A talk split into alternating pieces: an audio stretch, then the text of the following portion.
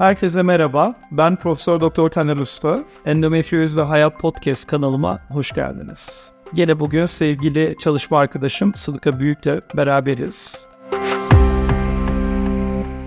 Ee, Sıdıka hoş geldin. Hoş bulduk hocam. Nasılsın? İyiyim teşekkür ederim siz. Gayet iyi Sıdıka. Ee, bu konumuz Aslında bugün konudan ziyade e, şöyle bir durum var hocam. Biliyorsunuz endometrioz hastalarımızın aslında bir hikayesi var, bir yaşanmışlığı var, bir öncesi var ve bir de sonrası var. E, ben bugün bu hikayelerden birinden bahsetmenizi isteyeceğim. Hem farkındalık yaratmak hem de süreci detaylı olarak e, paylaşmak adına. Sıdıka çok teşekkürler. Hikayeler tabii her zaman ilgi çekiyor çünkü bazen biz o hikayeyi dinliyoruz, bazen de biz o hikayedeki kişiyiz. Dolayısıyla bunlardan dersler çıkarmak son derece önemli. İki tane hasta anlatmak isterim. Bunlardan bir tanesi e, Ankara'da bir ameliyat oluyor. Ameliyattan sonra endometrioması tekrarlıyor. Her yerde yapılan endometrioma ameliyatlarından sonra endometrioma tekrarlayabilir. Hani burada bir e, kim yaparsa yapsın ne kadar tecrübeli olursak olalım olabilir. E, fakat tecrübemiz arttıkça biliyoruz ki daha az tekrarlama karşımıza çıkıyor. Dokulara daha hassas davranıyoruz.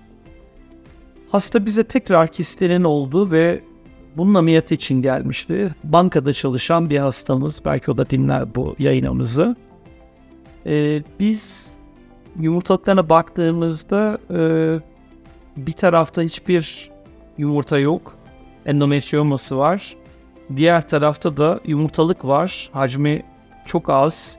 İçinde hiç yumurta yok. E, ameliyat değil e, ki bu genç kadınımız bekar bir kadın. Evde değil ve önünde de bir evlenmeyle ilgili bir durum da yok. Ve bizim ilk ona sunduğumuz şey hızlıca yumurta rezervine bakalım. E, burada bir e, kritik seviyede olduğunu düşünüyoruz dedik. Onu biraz hazırladık açıkçası bu duruma. Bunu da çok yavaş yavaş anlatmak gerekiyor. Çünkü bazen gereğinden fazla olan açıklamalar buradaki çok o kadınları gerçekten yaralayabiliyor. Senin yumurtalığın bitmiş, affınıza sığınarak birkaç kelime hastalarımızın bize aktardığı sen menopozdasın gibi kelimeler burada kesinlikle kullanılmaması lazım. Kullanıldığı zaman gerçekten o kadınları çok ciddi bir şekilde travmatize ediyor. Burada bahsettiğimiz şey o genç kadınlarda yumurta rezervi, yumurta rezervinin azalmasından bahsedebiliriz. Ve bu hastamızda da azalmıştı. Kandan da baktığımız zaman yumurta rezervinin gerçekten çok kritik bir durumda olduğunu gördük. Hızlıca sizde e, yapılması gereken şey şu an beklemeden yumurta dondurmak dedik ve hastayı tüp bebek tedavisine yönlendirdik. Tüp bebek tedavisinde bir tane yumurta çıktı. Bir sonraki ay tekrar bir iki ila üç ay geçti. Bir sonraki dönem tekrar yapıldı. Sıfır yumurta. Bir sonrakinde başlandı. Yarım kaldı hiç gelişen olmadı. Şu an dondurulmuş bir tane yumurtamız var. Buradan çıkarılacak olan ders gerçekten bu hastaları ameliyat edebiliriz. E, ettiğimiz grup rezervinin mutlaka iyi olması gereken grup veya çocukla ilgili bir beklentisi olmayan grup. Ameliyat ettik diyelim daha sonrasında mutlaka yumurtalıkları takip etmemiz gerekir. Yumurta sayısı ise sıkıntı yok ama çok kritik eşik değerinin altına düşmeden yumurta sayısı iyiyken de yumurta dondurma seçeneğinden bu kadınlara bahsetmeye gerekir. Şu an o tek yumurtadan gelecekte gebe kalabilecek mi bu genç kadınımız bunu bilmiyoruz. Ama şu an o çok mutlu çünkü biliyor ki eğer biz o an onu yakalamasaydık, yumurta dondurma işlemine göndermeseydik şu an belki de sıfır yumurtası olacaktı ve hiçbir şansı kalmayacaktı, hiçbir umudu kalmayacaktı. Anlatacağım ilk hasta buydu. Buradan çıkaracağımız tabii çok ders var.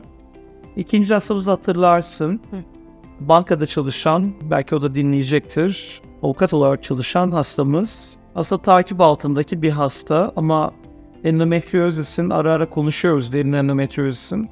Ee, özellikle bağırsak tutumu olan formlarında e, idrar burcunu tutabileceği ve böbrekte sessiz böbrek kaybına neden olabileceği bazen akla gelmeyebiliyor. O yüzden de bu grupta eğer biz aşağıda baktık bağırsaklar, rahim orada kocaman bir nodül varsa Hemen gidiyoruz böbrekleri kontrol ediyoruz.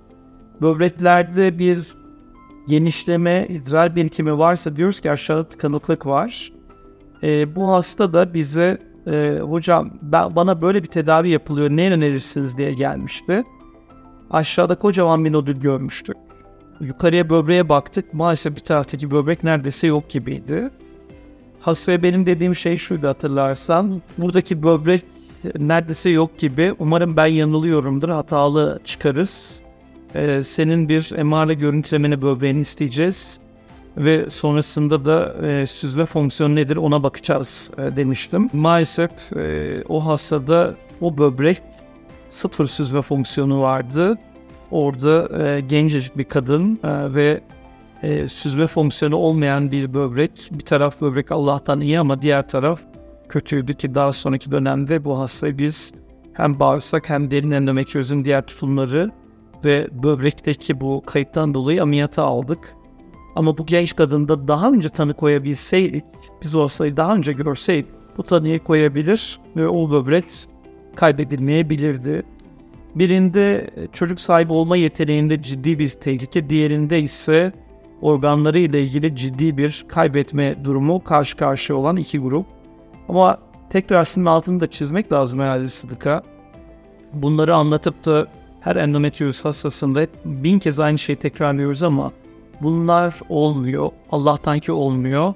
Ee, bunların olabileceğini bilip gruplara ayırıp o grupta ona göre davranmamız gerekiyor. Kesinlikle doğru bir tedavi yolu çizilmesi önemli. Geç veya yanlış teşhis aslında onların bütün hayatını etkiliyor. Hocam çok kıymetli hikayelerdi. Umarım ışık olabilir. Ee, çok teşekkürler. Çok teşekkürler Sıdıka sana da. Yeni podcast yayınlarımızda görüşmek üzere. Görüşmek üzere.